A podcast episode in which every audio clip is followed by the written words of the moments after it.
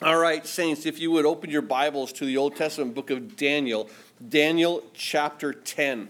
As you find yourself in Daniel chapter ten, just a couple of, of um, verses I want to read to you, um, just so you can kind of gravitate to what's going on. Keep in mind that um, this morning, this message is going to be intense. By intense, I mean that there's going to be a lot of detail. If you want an outline, Um, one of the things that was the warfare this morning is rather than just getting an outline for me, um, we printed like twenty of them. So if you want an outline, um, you can get an outline. Um, and so either, uh, um, I don't know if Tim's getting them now or, or uh, he didn't tell me why he left.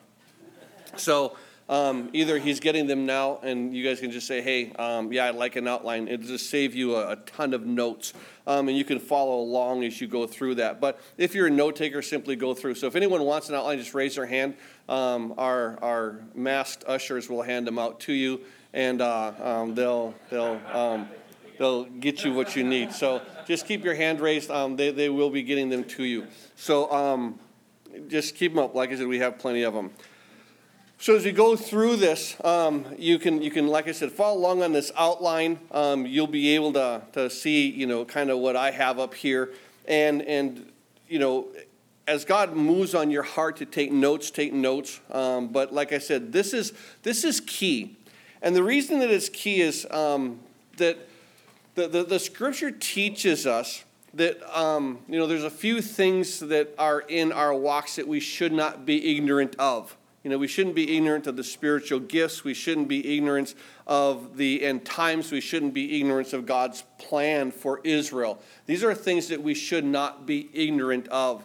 And what we see is this, that too often I think we're ignorant of the, the enemy. We're ignorant of his wiles. We're ignorant of, of what he can and what he cannot do. And so within our text this morning, if you want to go to Daniel chapter ten, and just let's read through verses twelve and thirteen, it just declares this. Then he said to me, do not fear, Daniel, from the first day that you set your heart to understand and to humble yourself before your God. Your words were heard, and I have come because of your words. And in verse thirteen, but the prince of the kingdom of Persia withstood me twenty-one days, and behold, Michael, one of the chief princes, came to help me, for I had been left alone there with the kings of Persia.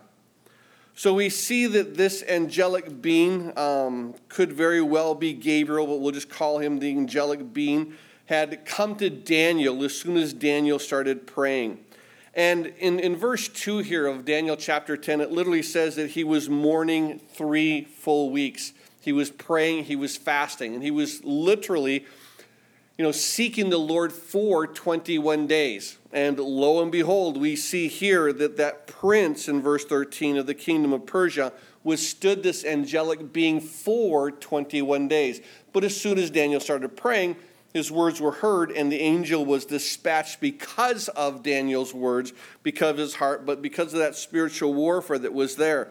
And as this angel was, you know, held back, keep in mind that if it would not have been for Michael, Michael the archangel, and so he was one of the chief princes, the chief spiritual princes, that he came, rescued this angel, took on that battle with the kings of Persia, as it says there in the, the plurality there at the end of verse thirteen. As he takes on that battle, then this angel is allowed to be dispatched and come and speak to Daniel. Now, there are certain things we've talked about that the Scriptures teaches us not to be ignorant of. And, you know, one of those things is don't be ignorant of the spiritual gifts. Don't be ignorant of God's place um, that Israel has with God. Don't be ignorant of um, the end times. And so there's just certain things that, you know, God through his people says, don't be ignorant. Well, there's a passage in Second Corinthians um, chapter two. I want to read it to you. It just basically speaks this beautiful truth. But in Second Corinthians two, verse eleven, it says this. Um, lest Satan should take advantage of us, for we are not ignorant of his devices. Satan has devices. He has schemes. He has plans. And one of the things that Scripture tries to teach us is not to be ignorant of those devices. Now, those that Paul had taught, he said, listen, I've told you who he is. I told you how he is. So what we're going to be looking at here this morning is just a couple of basic truths in dealing with spiritual warfare. The first we're going to see is the creation. And we'll be looking at that, how Satan is not an equal to God. The second one that we're going to be looking at is Satan's limited control. He can only do certain things. He has to have permission. And the, the third, and I think the key, is going to be the weapons that we have. There are certain weapons that we have against spiritual warfare, and I think as Christians we need to understand what those weapons are and be mindful of them. Now there's a passage that's found in um, First Peter chapter five. I want to read it to you. It's key when it comes to understanding who this enemy is, what he does. In First Peter chapter five, I want to read verses eight and nine to you. It declares this: be sober, be vigilant, because your adversary, the devil, walks about like a roaring lion, seeking whom he may devour. Resist him, steadfast in the faith, knowing that the same sufferings are experienced by your brotherhood in the world. At this point, I love how, you know, Peter, he calls Satan this roaring lion. He doesn't call him a devouring lion. He's a roaring lion. He's the one that wants to just simply get you running in a direction that's not of God. And so he says this: be sober and be vigilant. There's some things that we have to be aware of as far as the, the, the workings of the enemy and how he works and how he moves. So here, Peter simply says, be sober, be vigilant, because your adversary, the devil, keep in mind he has access. He walks about like a roaring lion, seeking whom he may devour. And here's the beautiful thing. What, what God does is he doesn't say battle him. He just says just resist him. When you have that tendency where you hear the lion and the lion is going to be behind your roars and he's going to make you run. If you've ever watched the nature shows, what's interesting is this. You have the female lions that are there. They're, they're kind of out in the distance. The male lion comes behind and the, the, the, the gazelle, and he roars. He caused them to run. And as the gazelle start booking from this male lion, all the female lions are awaiting their, you know, just in the lurks. And as, as they start fleeing, when they get there, female lions just pounce on them. And it's it's a it's an incredible thing to watch how this male lion, the one that's there, he doesn't do the chasing. He just walks up, roars, gets them running in the right direction. And, and that's what the enemy wants to do. He wants us getting running in the direction away from God. And the answer that Peter says is just resist him. Just resist. When you have a tendency, when you hear the enemy and he wants you to flee, he wants you not to look to God, just resist him. Be steadfast in the faith. Realize God is in control. Realize that God is moving. Realize that God has everything in control. What we see here, and I think the key to understanding spiritual warfare, is this: Satan is not God's equal.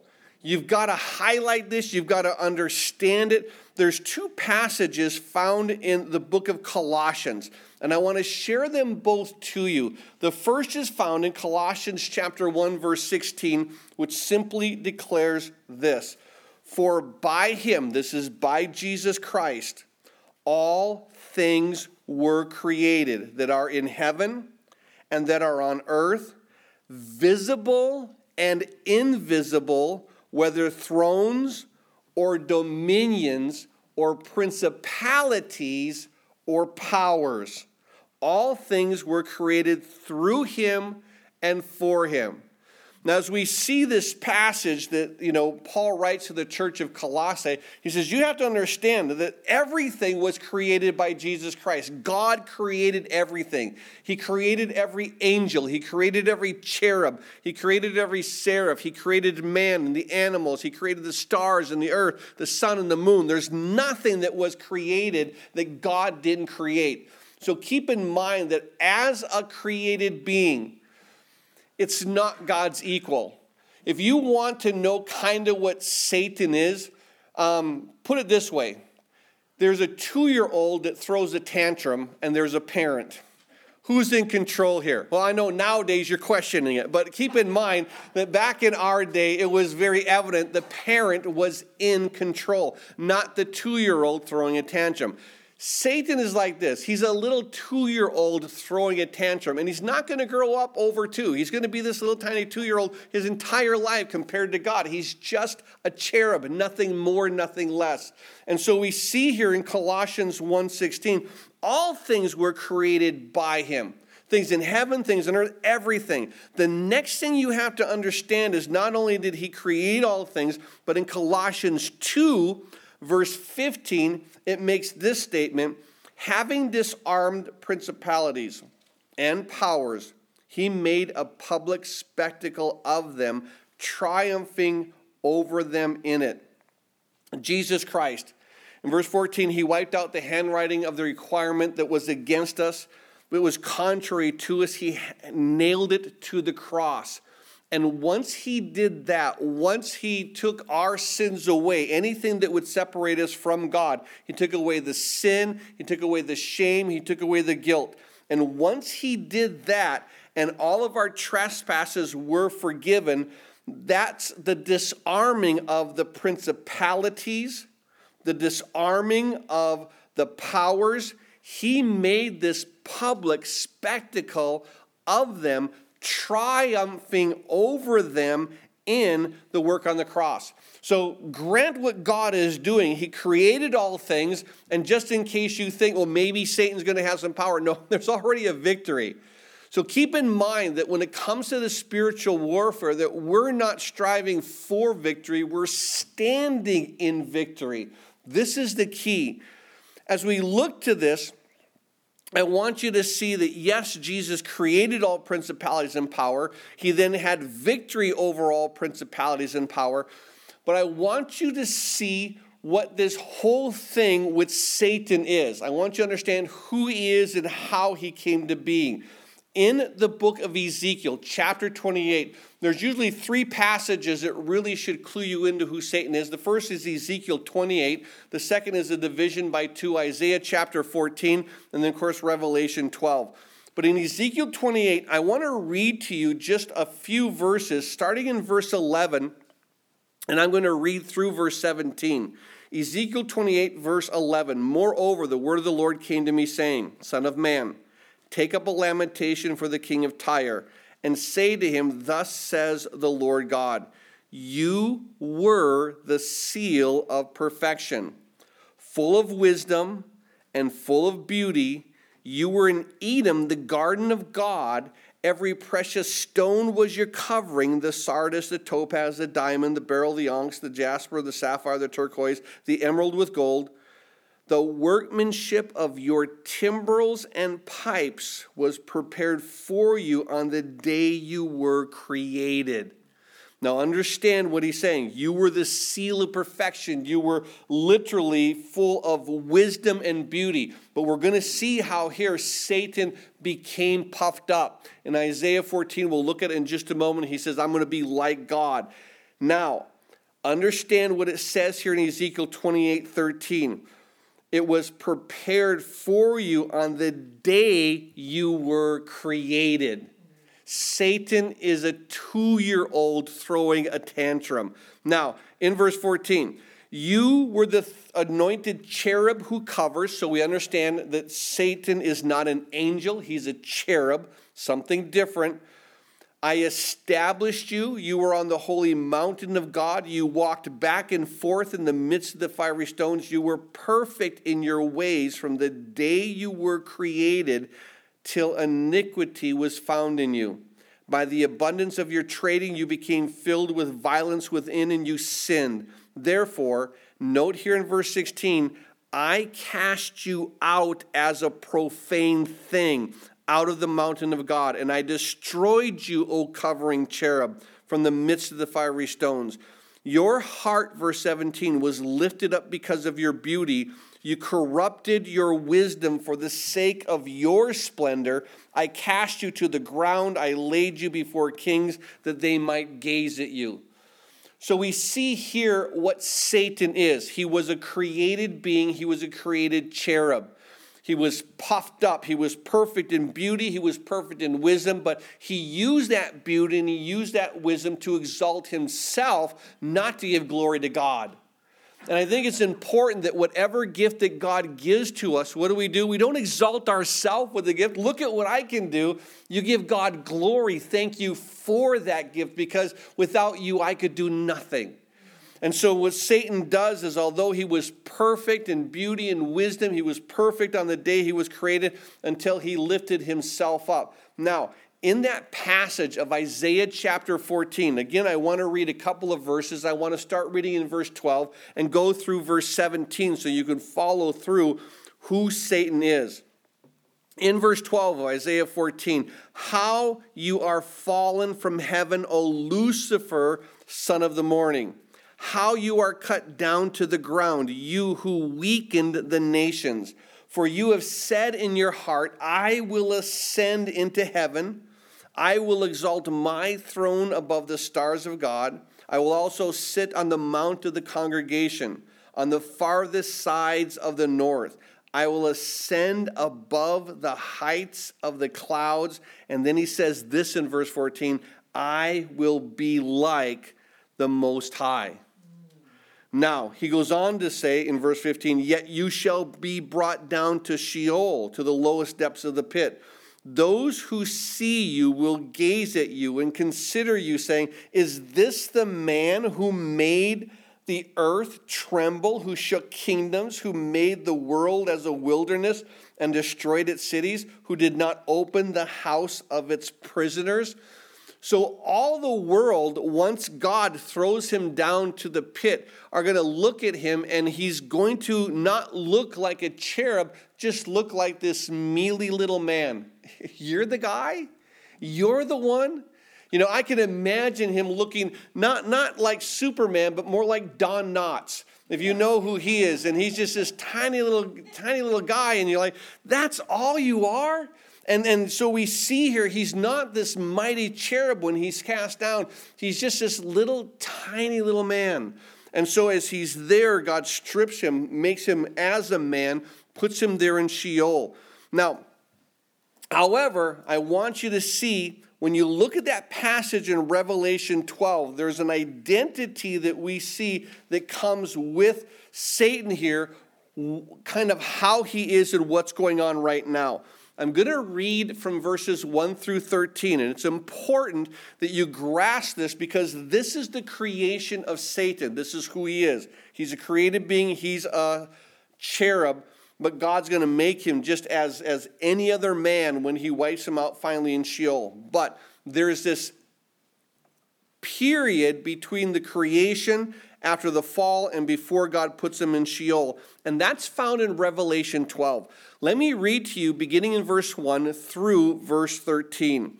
"Now a great sign appeared in heaven, a woman clothed with the sun and with the moon under her feet, and, and on her head the twelve garland of stars." So as we see here, it's a picture of, of Joseph's dream. It's a picture of Israel, the sun, the moon, and the twelve stars. Then, verse two, "being with child," in other words, Israel is going to bring forth the Messiah.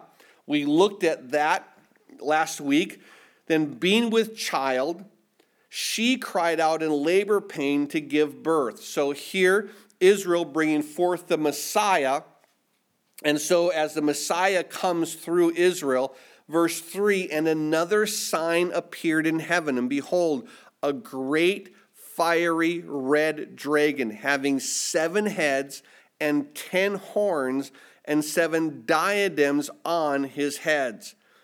His tail drew a third of the stars of heaven and threw them to the earth, and the dragon stood before the woman who was ready to give birth to devour her child as soon as it was born." Understand the mission of Satan. He's referred to here as this fiery red dragon. Through his fall, his tail, he's going to draw a third of the angels with him. They're going to rebel against God. They'll all be cast down, and that's why it says that his tail is going to draw a third of the stars. A third of the angels are going to fall. But his whole goal is, is to devour the Messiah of Israel. In other words, look at verse four again. To devour her child as soon as it was born. He wants Israel not to have a Messiah. He wants to prevent Christ from coming. So, and this is why Herod, you know, as soon as Christ comes, by the time he's two years old and the wise men comes visit him in his house, that Herod wants all the children two and under to be slain. He wants to make sure that these wise men said, hey, we've been following this star for a couple of years. I know we're late. We're not there at the manger. We're here at the house. But we want to visit he who will be the king of Israel. And so Herod has that decree to wipe out all the male children. So this is what in verse four Satan wants to do. He wants to destroy the salvation of God's children. Israel first and us second. Now we see here in verse five, she bore a male child who was to rule all the nations with a rod of iron. In other words, Israel's going to bring the Messiah. And her child was caught up to God and his throne. So when Satan thought, oh, I have victory, I'm going to crucify Christ. He said, that's fine. Uh, my blood is going to be shed for the world. He thought I could just take Christ out. What he didn't realize is this, is that God had a plan for Christ. And that as Jesus would die as an innocent man and our sins would be placed upon him, then he would then in turn give us the very righteousness of God. He'd be able to do this swap. So as he does so, he then... After his, his death, his burial, he then has what? The resurrection. He has the ascension to God. And this is what it says here in verse five. She bore a male child who was to rule all the nations with a rod of iron. Her child was caught up to God in his throne. So Israel is going to have the, the Christ come through it. Christ will die. He'll be buried. He'll rise. He'll be with God. He's going to come back a second time. He's going to rule and reign, but then he's going to do what? Go right back to be seated with God. In verse six, the woman fled to the wilderness where she has a place prepared by God that they should feed her there one thousand two hundred sixty days. So here for three and a half years, forty-two months, one thousand two hundred sixty days, Israel is going to be in the wilderness protected by God while the Antichrist is just going nuts after the abomination of desolation. Verse seven is where it's key. Follow in with this, please. A war broke out in heaven. Michael and his angels fought with the dragons, and the dragon and his angels fought. But they did not prevail, nor was a place found for them in heaven any longer. So the great dragon was cast out, that serpent of old called the devil and Satan, who deceives the whole world. He was cast to the earth, and his angels were cast out with him. This is the key to who Satan is. He has the war in heaven. He wants to ascend above God. Well, I, I love what it says. It doesn't say God fought with him. It doesn't say Jesus fought with him. It doesn't say the Spirit. Just Michael and his angels. So you got two-thirds against one-third, not much of a battle, so Satan is cast out.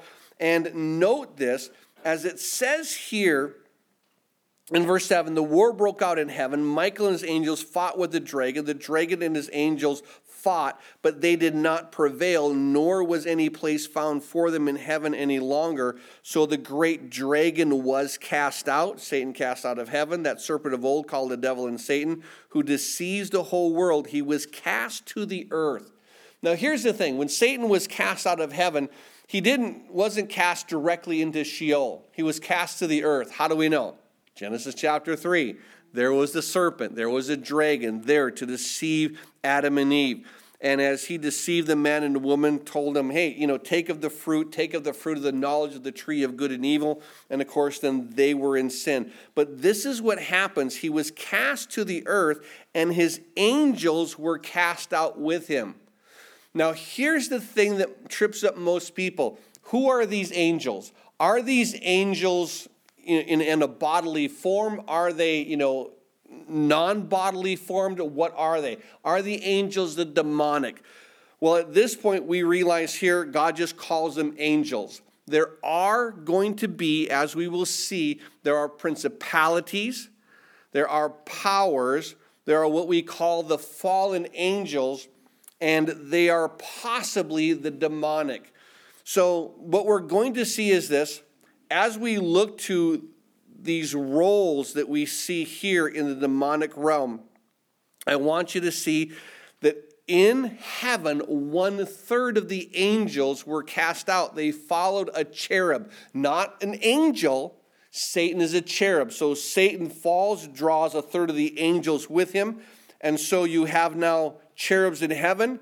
Satan is a cherub that is fallen. You have angels in heaven, and you have angels that are fallen. Now, in verse ten, then I heard a loud voice saying in heaven, now salvation and strength and the kingdom of our God, the power of his Christ have come, for the accuser of our brethren has been cast down. And it says this, the accuser of our brethren who accuses them before our God day and night has been cast down, and they overcame him, this is the saints, they overcame him, the dragon, by the blood of the Lamb and by the word of their testimony, that they did not love their lives to their death. Now, verse twelve and verse thirteen are going to be key. Therefore, rejoice, O heavens, and you who dwell in them. Woe to the inhabitants of the earth and to the sea, for the devil has come down to you, having great wrath, because he knows that he has a short time. Now, verse thirteen, when the dragon saw that he had been cast to the earth, he persecuted the woman who gave birth to the male child. Understand, the main role of Satan is to do one thing, persecute Israel. That's his main role. His main role isn't to bother me. It's Israel. Israel is his key. He wants to, first and foremost, prevent Christ from coming. That has now failed, and now he just wants to prevent those coming to the Messiah that came through Israel. And he's mad. He's mad, and understand that. That's why I call him like this little two-year-old who throws a tantrum. Now, keep in mind, he's a pretty powerful two-year-old. But he's still a two-year-old compared to God throwing a tantrum. And so he just says, listen, you have to understand the devil has come down in the middle of verse twelve, having great wrath. He is so mad. And he, he this is what he realizes, his time is short. It is a vapor that he has here on earth. And so when he comes to earth, he persecutes the woman who gives birth to the male child. His main thing is this, to torment Israel. That's the main thing that Satan does. So as we recognize here, this is the enemy. This is what he does. Um, so he's a created being. He's a created cherub. He was puffed up. He wanted to extend his throne above God. God cast him down. And once he was cast down, he had a battle in heaven. A third of the angels were with him. Cast down to the earth, not to Sheol, but to earth. And as they were cast down, keep in mind that he's throwing a tantrum, and the main goal that he has is to torment Israel. So now that you understand that he's created, let's move over to his control, the next area there on that outline. Within the control, keep in mind that as Christians, we understand that there is an influence in the demonic that goes two ways. One is called oppression, demonic oppression, and the other is called possession, demonic possession. Oppression is the enemy trying to mess with you from the outside. Possession is where actually a demonic entity can actually come and possess you and influence the inside. And so you have the outward influence, the inward influence, oppression, possession. One of the things that I want to share with you first and foremost, so there's a passage in the book of Matthew. In Matthew chapter sixteen, we see here that, that Peter is there on the scene. And as Peter's on the scene, what he does is this. Let me read for you verses twenty-one through twenty-three. From that time, it declares, Jesus began to show his disciples that he must go to Jerusalem, suffer many things from the elders and the chief priests and the scribes, and be killed and be raised the third day. In other words, it's going to look like Satan wins. Don't worry, I'm going to raise. I'm going to be, you know, risen. Now in verse twenty-two, Peter took him aside and began to rebuke him, saying, "Far be it from you, Lord, this shall not happen to you." But he turned, this is Jesus turned, and said to Peter, "Get behind me, Satan." The Lord looks at Peter after Peter says, no, no, you you you can't be given over to the chief priest. You can't be given over to the elders. You cannot be killed and then rise on the third day. And Jesus said, "Get behind me, Satan. I have to be. Don't try to influence me." So at this point, keep in mind that Peter is not possessed by Satan. Peter is influenced or trying to be oppressed by Satan. It's an outward oppression. And so Peter, you know, gets a thought in his mind, although he's not possessed. And what God does this is, you know, the Lord simply rebukes him. He looks to him in, in verse twenty-two, and, and as Peter takes him aside and says, "It shall not happen," verse twenty-three, the Lord turned and said to Peter, "Get behind me, Satan. You are an offense to me. You are not mindful of the things of God, but of the things of men." Don't look to this as far as men's path.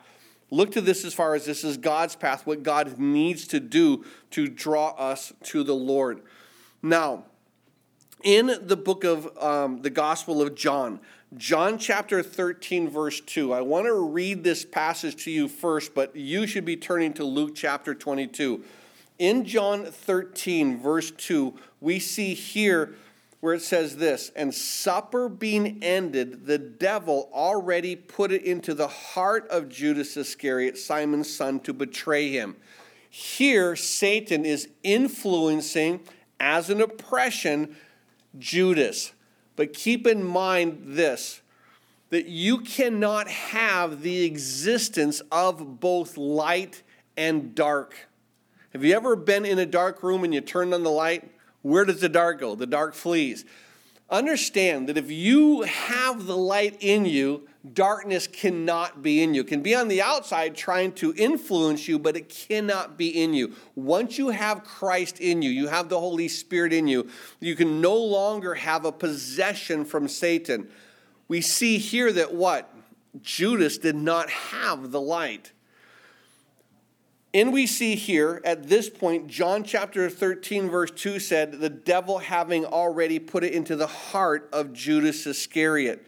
Now, when you see the Gospel of Luke chapter twenty-two, let me read to you the first six verses.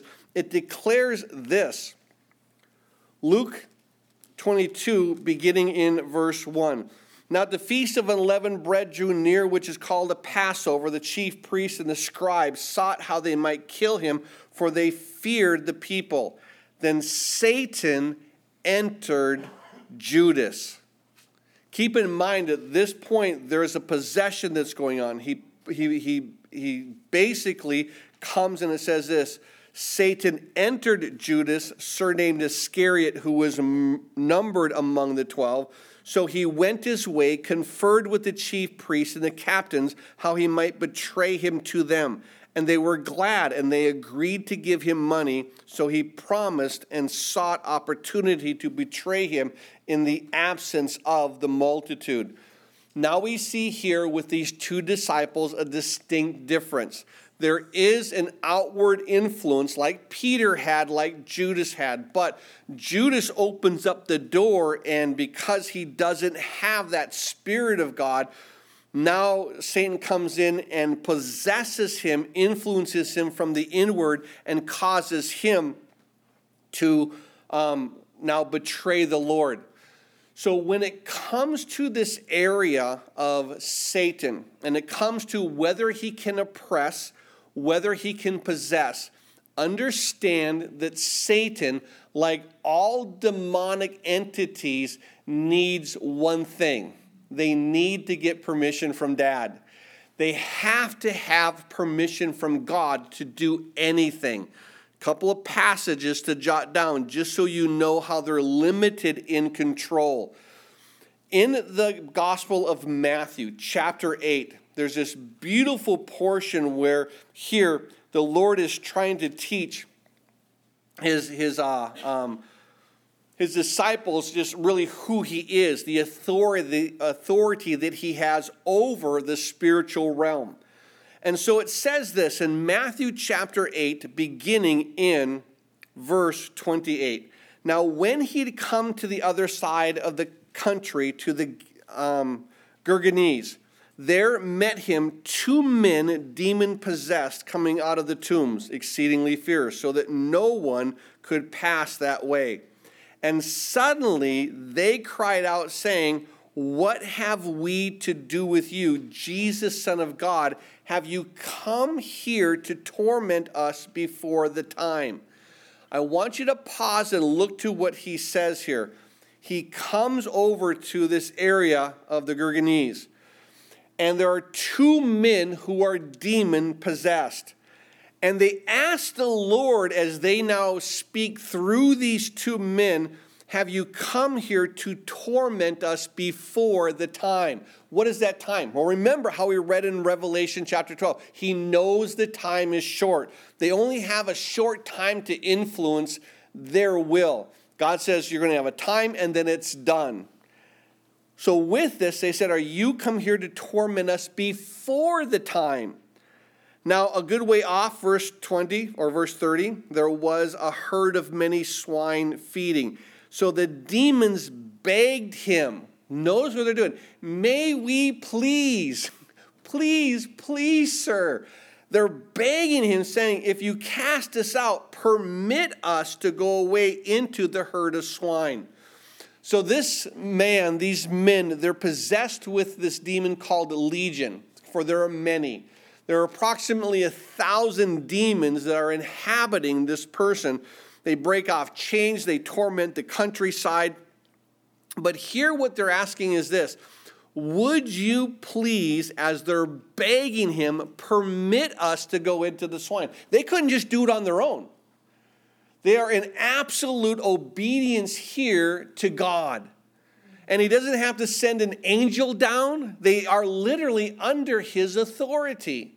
And they don't question his authority. They don't, you know, fight against his authority. They just accept his authority. And isn't that interesting that the demonic accept the word of God, ask permission to do anything, and look to the word of God and God's creation that he made in his own image? Man, we argue with God. Even the demons don't argue with God. Why do we? They accept his words. They say, "Permit us, give us your word." And as they begged him, and they said, "Permit us to go into the swine," so he said to them, "Go." So when they had come out, they went into the herd of swine, and suddenly the whole herd of swine ran violently down to the steep place and into the sea and perished in the water. Isn't this interesting how pigs, pigs, would rather die than be possessed? But here these men are like, "Hey, whatever, it's okay." Now keep in mind that there's one and then another comes, another comes. And so, you know, when, when you try to do the cleaning of yourself versus letting the Spirit come in and do the cleaning, well, you, yeah, you clean out the house, but what, seven more come in, just more powerful than the first. And then you, you cast them out and say, "No, I'm not going to do that anymore." But you do it in your own flesh. What happens? Seven more come in. And that's what's happened here. So this men, these two men, they allowed the demons to possess them, but the swine, as soon as the demon, like, "Dude, we're out of here. Just, just, just, just let's go and drown ourselves." So they run off this deep cliff. They want nothing to do with the demonic. So when they perished in the water, verse thirty-three, then those who kept them fled, and they went away into the city and told every thing, including what happened to the demon-possessed men. And behold, the whole city came out to meet Jesus, and when they saw him, they begged him to depart from their region. Isn't this crazy? The one who freed these men, the one who freed the men of the demonic possession, they said, "Would you please leave? I don't mind the demonic men, but I don't want the one who has authority over the demonic." And so here, and I find it interesting, that same word that is used, that the demons begged him to be cast into the swine, these people begged him to depart. and, and they want nothing to do with the Lord. So keep in mind that these here demonic need permission. The same thing is true with Satan. Make no mistake. They're in the book of Job in the first two chapters. If you want to turn there, you can. In the book of Job, we see in the very first chapter that here, I want to read to you from verses six through twelve. It says, "There was a day when the sons of God came to present themselves before the Lord, and Satan also came among them. And the Lord said to Satan, 'From where do you come from?' So Satan answered, 'Lord, from going to and fro on the earth and walking back and forth on it.' And the Lord said to Satan," verse eight, "'Have you considered my servant Job, that there is none like him on the earth, blameless and upright man, one who fears God and shuns evil?' So Satan," verse nine of Job one, "answered the Lord and said, 'Does Job fear God for nothing? You, have you not made a hedge around him, around his household, around all that he has on his every side, and you bless the work of his hands, and his possessions have increased in the land? But now stretch out your hand and touch all that he has, and he will certainly curse you to your face.' And the Lord," verse twelve, "said to Satan, 'Behold, all that he has is in your power. Grant that.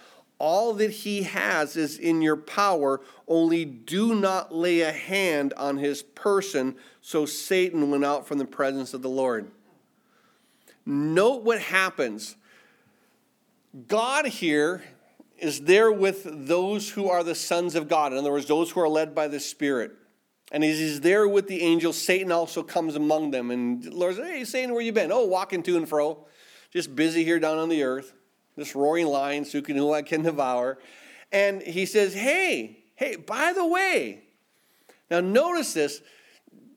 Satan had no mention of Job until God does what? "Hey, Satan, by the way, have you considered my servant Job?" And Satan's like, "Oh, that guy, I can't do anything. You put a hedge about him. You put a hedge about everything that he owns. You put a hedge about everything that he has. You protected him." He said, "Well, I'll tell you what, you stop protecting him, he's going to curse you to your face." And God says, "All right, I'll tell you what. You can, you can have all of his possessions, everything that he has, but you cannot touch him." Do you understand that Satan was limited? So what Satan is doing, what? He's just being used by God as a vessel for God to do what? Through Job and through this period of, of trial in Job's life, he's going to glorify God in the most incredible way and give us insight into the spiritual. And we see here that, that you know, Satan had to get permission, and he gets it. But then also in chapter two, we see again, beginning in verse one, and I'm going to read all the way down to verse six. "Again, there was a day when the sons of God came to present themselves before the Lord, and Satan came among them to present himself before the Lord. And the Lord said to Satan, 'From where do you come from?' So Satan said to the Lord, 'Oh, from going to and fro on the earth and from walking back and forth.' And then the Lord said to Satan, 'Have you considered my servant Job?'" Because Job did not curse the Lord. He didn't do anything. He just basically, he fell to the ground there in chapter one, verse twenty, and he begins to worship. This is what Job does. And so God goes, "Hey, by the way, Satan, have you considered my servant Job again?" And, and so he uses this almost as this, this goading to Satan. And so the, the, You know, Satan here, um, after the Lord in verse three says, "Have you considered my servant Job, that there's none like him on the earth, blameless and upright, one who fears God and shuns evil? And still he holds fast to the integrity, although you incited me against him to destroy him without a cause." So Satan answered the Lord and said, "Skin for skin, yes, all that a man has will he give for his life, but stretch out your hand now and he and touch his bone and his flesh, and he will surely curse you to your face."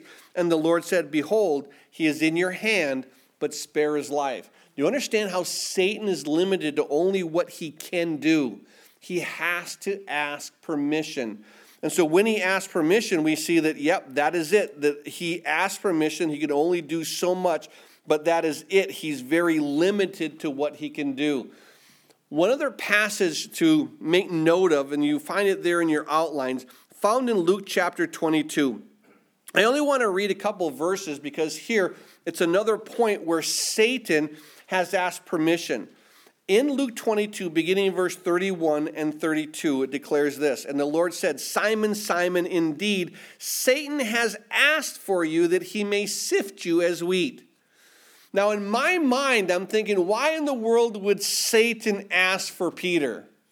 And to be honest with you, I can see a conversation in God where there's a time where the sons of God present themselves before the Lord and Satan among them also. And the Father said, "Hey, have you considered my servant Peter?"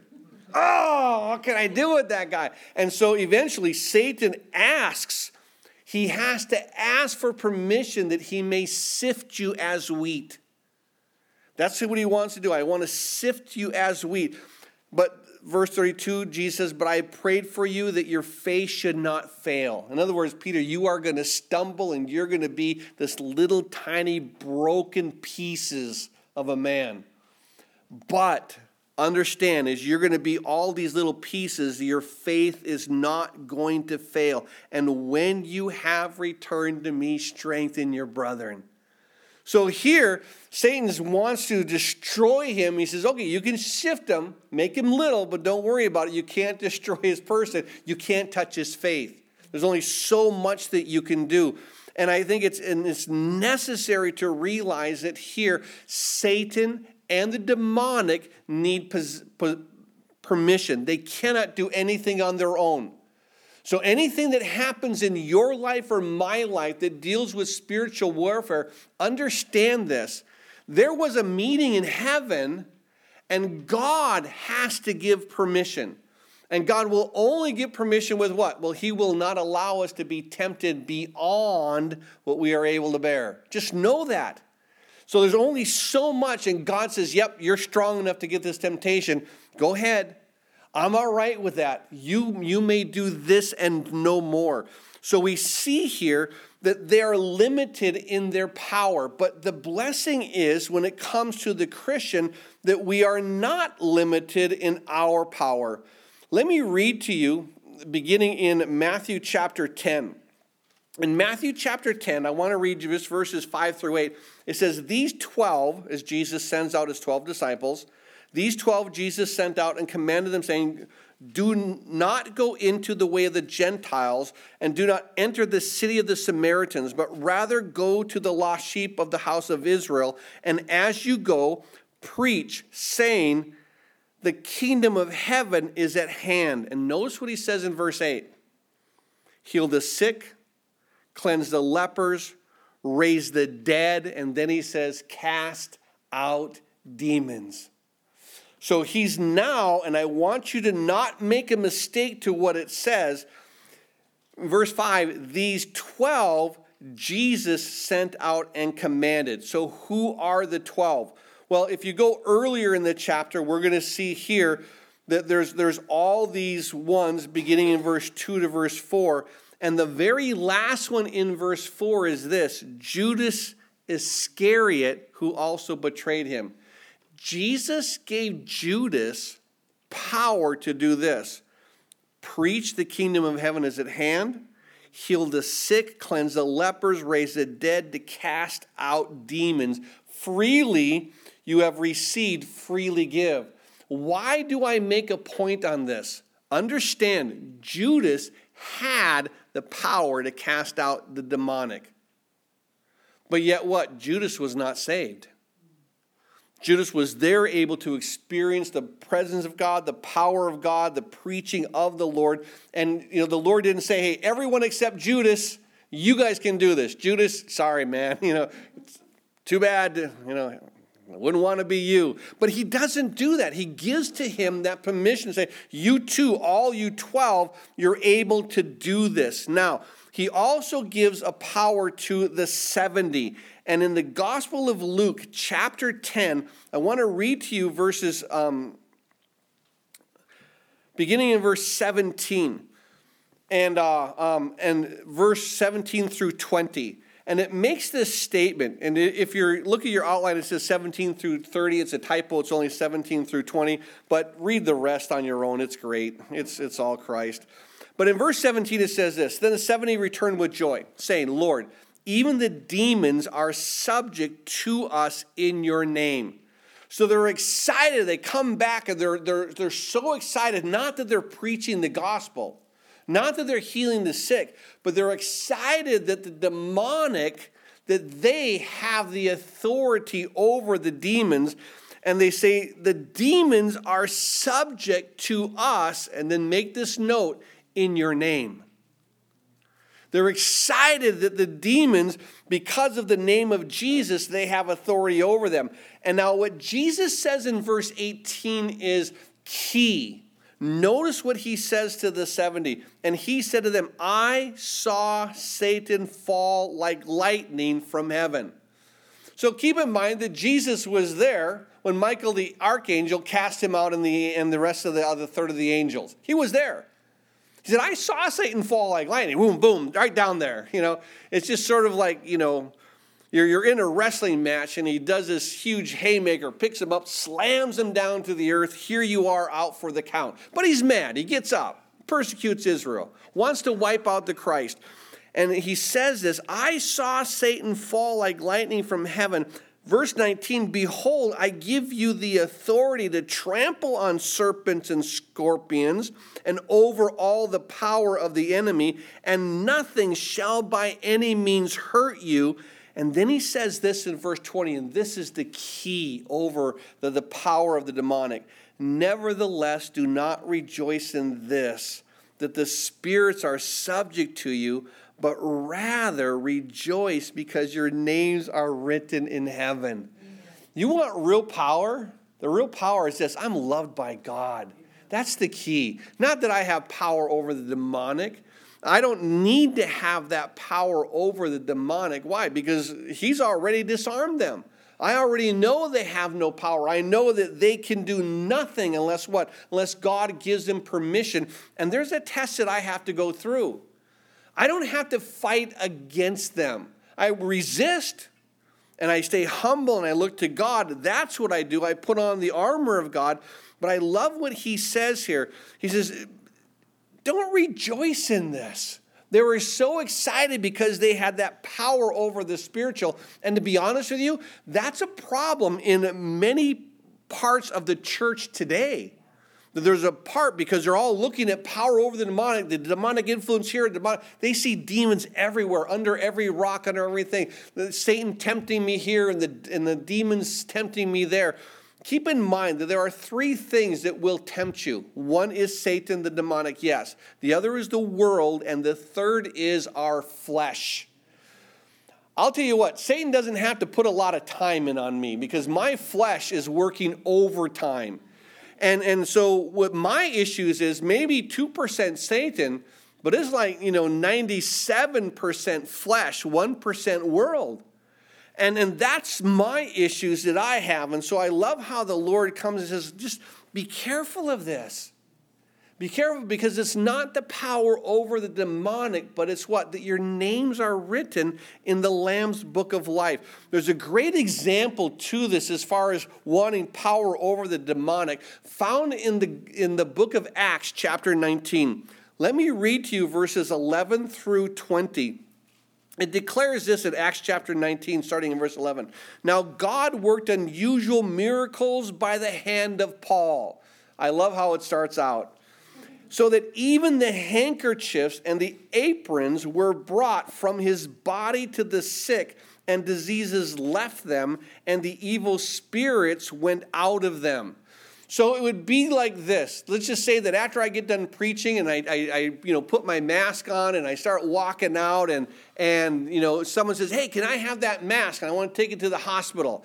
And you just, you know, put the mask on, and all of a sudden that garment, and here what Paul does, the handkerchiefs and the aprons were brought from his body to the sick. The diseases left them, and the evil spirits went out of them. They would simply put this, this, this sweat rag of Paul upon someone, and the evil spirit's like, whoa. Now, I don't think he's running because the funk of the handkerchief. He's running because here God says this, this is a tool of the godly. And he's just using it as this, this tool, nothing more, nothing less. and, and he, he says these handkerchiefs, the aprons from Paul, and the evil spirits went out. Now, because they were seeing the demonic influence that Paul had in the positive, and these Christians had as a, as a positive by simply using these items of Paul. Look at verse thirteen. Then some of the itinerant Jewish exorcists took it upon themselves to call on the name of the Lord Jesus over those who had evil spirits, saying, "We exorcise you by the name of Jesus, whom Paul preaches." So here, all of these guys are, you know, putting these handkerchiefs of Paul, and they're claiming, you know, the name of Jesus go, and these, you know, sons of Sceva come up and they say, "Hey, we're going to exorcise you in the name of this Jesus whom Paul preaches." Well, look at verse fourteen. And also there were seven sons of Sceva, a Jewish priest, who did so. So these seven sons of Sceva come. They want to exorcise this demon in the name of Jesus whom Paul preaches. Well, look at verse fifteen. The evil spirit answered and said, "Jesus I know, and Paul I know, but who are you?" Now, I'll tell you what, this is a sermon in itself. If a demon came and was around here and they looked at this church, I know one thing. The demon would say, "Jesus I know." And he would say, "Lol, I know." Would he be able to say, "You, I know"? Or would he say, "Who are you? Who are you?" When he says, "Jesus I know, Paul I know," I don't know you guys. You're, you're in our camp somewhere. I just don't know who you are. So Jesus I know, Paul I know, but who are you? Then the man in whom, verse sixteen, the evil spirit was, leapt upon them, overpowered them, prevailed against them, so they fled out of the house naked and wounded. And this became known to both the, all the Jews and the Greeks dwelling in Ephesus, and the fear of them fell on all, and the name of the Lord Jesus was magnified. I love the heart of this because as we see here, this incredible, beautiful thing where God is being magnified. Verse eighteen, and many who believed came confessing and telling their deeds, and also many of those who had practiced magic brought their books together, burned them in the sight of all, and they counted up the value of them in total fifty thousand pieces of silver, and the word of the Lord grew mightily and prevailed. All because these guys were beaten up by a demonic man. And he prevailed against them, overpowered them, ripped their clothes off of them. All seven, one against seven, and the seven lost. They go running out of the house, wounded and naked, and, and all of a sudden what? Everybody talks about them. And not only that, but I love it because here Luke writes about them in the book of Acts. So forever and ever and ever in the word of God that is eternal, these seven sons of Sceva are known as losers. And, and against the one demonic entity. Now keep in mind, yes, it is only one, but you have to understand what? That here they have no power. They they they don't have Christ in them. Jesus I know, Paul I know because Jesus is in him. Who are you? I don't know you. There's a passage in the um, the epistle of First John, chapter four, verses two through four. Let me read it to you. It declares this, "By this you know the Spirit of God. Every spirit that confesses that Jesus Christ has come in the flesh is of God. And every spirit that does not confess that Jesus Christ has come in the flesh is not of God. And this is the spirit of the Antichrist, which you have heard, which was coming and is now already in the world." And look at verse four of First John four. "And you are of God, little children, and have overcome them, because he who is in you is greater than he who is in the world." Understand, if you have Christ in you, the demon says, "Jesus I know, you I know, and greater is he that is in you than he that is in the world." And of course, we know that what Satan was cast down, the angels were cast down, they're in the world, but but he who is in us is greater. So we have victory over the demonic. We have victory over the spirits. But keep in mind, don't rejoice that you have victory over the spirit. What? Rejoice that your names are written in the Lamb's Book of Life. Rejoice that Jesus so loved me. And so when it comes here to the last section that I want to look at, it's called the weapons. And within the weapons, I want you to see that the very first passage that I wrote down in the notes is found in the book of Romans chapter eight. I want to read to you verses thirty-five through thirty-nine, just so that you can grasp the key, because the first weapon is not ours. It isn't ours. Take a look at verse thirty-five of Romans um, chapter eight. Who shall separate us from the love of Christ? Shall tribulation, distress, or persecution? Shall famine or nakedness, peril or sword, as it is written, for your sake we are killed all the, all the day long. We are counted as sheep for the slaughter. Yet in all these things we are more than conquerors through him who loved us. For I am persuaded that neither death, nor life, nor angels, nor principalities, nor powers, nor things present, nor things to come, nor height, nor depth, nor any other created thing shall be able to separate us from the love of God, which is in Christ Jesus our Lord. You want to know the first battle that you, the first weapon you have against Satan and against the demonic is God loves me. That's the first thing. When they, when the, the accuser of the brethren comes, like we read about there in, in, in uh, um, Revelation chapter twelve, the accuser of the brethren has been cast down. And what does he do? He accuses us before God day and night. One of the things that he tries to do is this, says what? God doesn't love you anymore because you did this. God doesn't love you because you thought that. God doesn't love you because you wanted to do this. Understand, nothing can separate us from the love of God. Height, depth, angels, um, any created being, principalities, powers, nothing can separate us from the love of God, which is in Christ Jesus our Lord. That's the first thing. So if you want to know where your weapon is, it's not yours. It's God's love that has been placed upon you and will not be removed. Then the next thing is this. I want to read to you a passage in, in um, Thessalonians. And what I see is this. In the book of Thessalonians, I want to read here in Second Thessalonians chapter three, beginning in verse three. It makes this statement, but the Lord is faithful, who will establish you and guard you from the evil one. You have to understand that as, as we see here, God is going to guard us. God is going to watch over us. And that is what God himself does. He says, I'm going to watch over you. I'm going to guard you. And so I love the heart of this because it says what the very first thing off the bat is what the Lord is faithful. The Lord is faithful. He says, listen, I'm going to deliver you from all unreasonable and wicked men, but God is faithful who will establish and guard you. He's going to set you upon the rock. He's going to keep you upon the rock. That's what he's going to do. And, and as he, he establishes and guards us, what? From the evil one.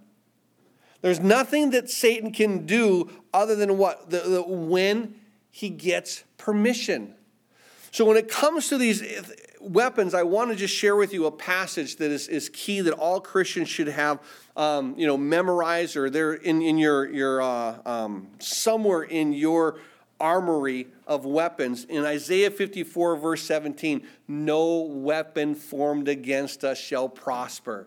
Nothing the enemy can do shall ever prosper. In Zechariah chapter four, verse six, he says, this not by might nor by power, but by my spirit, says the Lord. How do we have victory? It isn't our might. It isn't our power. It isn't who we are. It's what? It's by his spirit. It's through his spirit that he gives us faith. That faith isn't even ours. It's a gift of God. So realize that when they, when, when we, when we come to this whole area of weapons, that our weapon, first and foremost, is the love of God. Second, realizing that there isn't a weapon that can prosper. It's the power of the Spirit of God. However, we as Christians, we do realize that there is a passage that as Christians, that's called this whole armor of God. You should be familiar with it. It's found in Ephesians chapter six. I'm going to start reading in verse eleven. I'm just going to read down to verse seventeen and really share with you what this powerful tool is. He says, put on the whole armor of God that you may be able to stand against the wiles of the devil. So this armor, keep in mind, allows you to stand against him. so you can resist him. Doesn't mean you're fighting him, means you're resisting him. This is defensive armor. Now, as it's defensive armor, you stand against him. It doesn't mean you turn and you run. If you understand this, this armor only protects the front side, not the back side. So, but you're able to stand. You're able to resist. Why? He said, well, put on the whole armor of God that you may be able to stand against the devil. For we do not wrestle against flesh and blood, but against the principalities, against powers, against the rulers of the darkness of this age, against spiritual hosts of wickedness in the heavenly places. So there is these demonic um, positions, if you will. There, there, there's like Satan, he's there. You have principalities, you have powers, you have rulers of the darkness, and then you have this spiritual host of wickedness as you have rankings of the demonic. So keep in mind, in the same way as you have an army, you have generals, captains, lieutenants, you have gunnies, you have ca- you know um, corporals, and then you have down to the privates. Same thing here in the spiritual realm. You have that same rankings of angels. You have that same rankings of the demonic. So the rankings in both the positive that are with God, the rankings of those who are far less in number, those who are against God, who are against Israel, who are seeking to literally wipe them out. So, back to verse thirteen, it says, therefore take up the whole armor of God that you may be able to withstand in that evil day, having done all to stand. Again, note this, that armor doesn't cause you to attack. That armor causes you to resist. And here it is, stand, verse fourteen, therefore having girded your waist with truth, having put on the breastplate of righteousness, having shod your feet with the preparation of the gospel of peace, and above all, taking the shield of faith, which is with you be able to quench all the fiery darts of the wicked one, and take the helmet of salvation and the sword of the Spirit, which is the word of God. It's just the standard weapons that we have that God says very simply, this is what I have for you. So we were reading earlier, as far as just where the enemy is, as he's this, this lion seeking to devour, I want to share with you a passage found in the book of James. And in the book of James, let me read to you chapter four, verse seven. It declares this, therefore, submit to God, resist the devil, and he will flee from you. There's going to come a time where the devil is going to just get tired of knocking on the door. And that's all he can do. He can roar, he can cause you to flee, but eventually as you're standing fast in this armor of God, he's going to get tired. He's going to grow weary, and he's simply going to leave. And this is what it says, submit to God, resist the devil. Too many people say, I'm going to take on the devil, but you don't want to do that. You want to do, if one one demonic entity can take out seven sons of Sceva, not even Satan, you know, you know what Satan can do. Look at Job. Um, family wiped out, possessions wiped out, everything, his body affected. Know this. Go to God. And I love the heart of this because this is what we see here. Submit to God. That's the first thing. Whatever God says, that's what I want. Resist the devil. He'll flee from you. This is the heart of what we see. So when it comes to the area of the enemy, when it comes to the area of temptations, Um, we already know that he who is in us is greater than he who is in the world. If you're familiar with that passage of the Gospel of Matthew chapter four, there's a point where the enemy, all he can do is tempt, all he can do is try to persuade the Lord to sin. He tempted Adam and Eve, and he declares this statement, since, because you are the Son of God, hey, commit these stones to become bread if you're hungry. Well, what does the Lord say? Well, every time the enemy brought this um, area to say, hey, why don't you sin against God? He would simply say, listen, it's written, it's written, it's written. You shall not eat by bread. No, man shall not live by bread alone, but by every word that proceeds from the mouth of God. Everything that he does, every quote that he does, he now quotes from the book of Deuteronomy, but every time the enemy tries a temptation, the Lord brings about the word of God. And how does he resist the temptations of the enemy? By submitting to God. That's all he does. Submit to God. And then eventually he leaves, the angels come and they minister to the Lord. That's the key to what we see here as far as what God wants from us and how God ministers to us. There's a portion of Scripture found in the um, book of Second Corinthians chapter ten. I'm going to read to you just a, a few verses here, beginning in verse three through five. It says this, "For though we walk in the flesh, we do not war according to the flesh. For the weapons of our warfare are not carnal, but mighty in God for the pulling down of strongholds. strongholds, casting down arguments and every high thing that exalts itself against the knowledge of God, bringing every thought into captivity to the obedience of Christ." Understand that the battle that the enemy has is a battle of words. You have to understand it's a battle of words. He accuses us before God. What? It's a battle of words. What he does mostly is he's this roaring lion. He speaks loud, wants you and me to react to it. But understand, although we walk in the flesh, we don't war according to the flesh. Why? No weapon against us shall prosper. And I understand my battle is not the, the carnal. It's mighty in God. This is what I do. So what is that battle? Well, that's our text. What does Daniel do? When the angel comes, he says, from the moment, from the first day you set your heart to understand, I've come because of your words. The very moment you begin to pray, I, God, reacted to your prayer. This is what we have. When Satan has the battle of words, we battle back by words, prayer. Prayer is key. And I love the heart of it because what, what prayer does is this.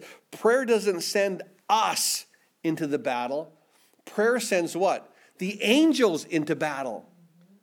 And that's Daniel began to pray, and yet the prince of Persia was there, and he's like, I'm going to stop anything. No, all of a sudden, here comes the angel. He's okay, you, with these, these kings of Persia, you might, but Michael's going to come. He's going to hold you all off. I'm still going to get to Daniel. There's a battle that God has, and I think it's important to realize that when it comes to that spiritual battle, our battle is won on our knees. There's a, an incredible thing where the weapons of our warfare are not carnal. I want to read to you two passages just to conclude what we're learning here today. The first is found in the book of Jude, chapter nine. It declares this, "Yet Michael the archangel, in contending with the devil, when he disputed about the body of Moses, dared not bring about an actual uh, reviling accusation, but said, 'The Lord rebuke you.'" Here, Michael the archangel goes up against Satan. They're now disputing over the body of Moses. What does he do? He quotes the word of God. He says, "The Lord rebuke you." Not me, him, his word. He's going to speak a word that's going to be victorious.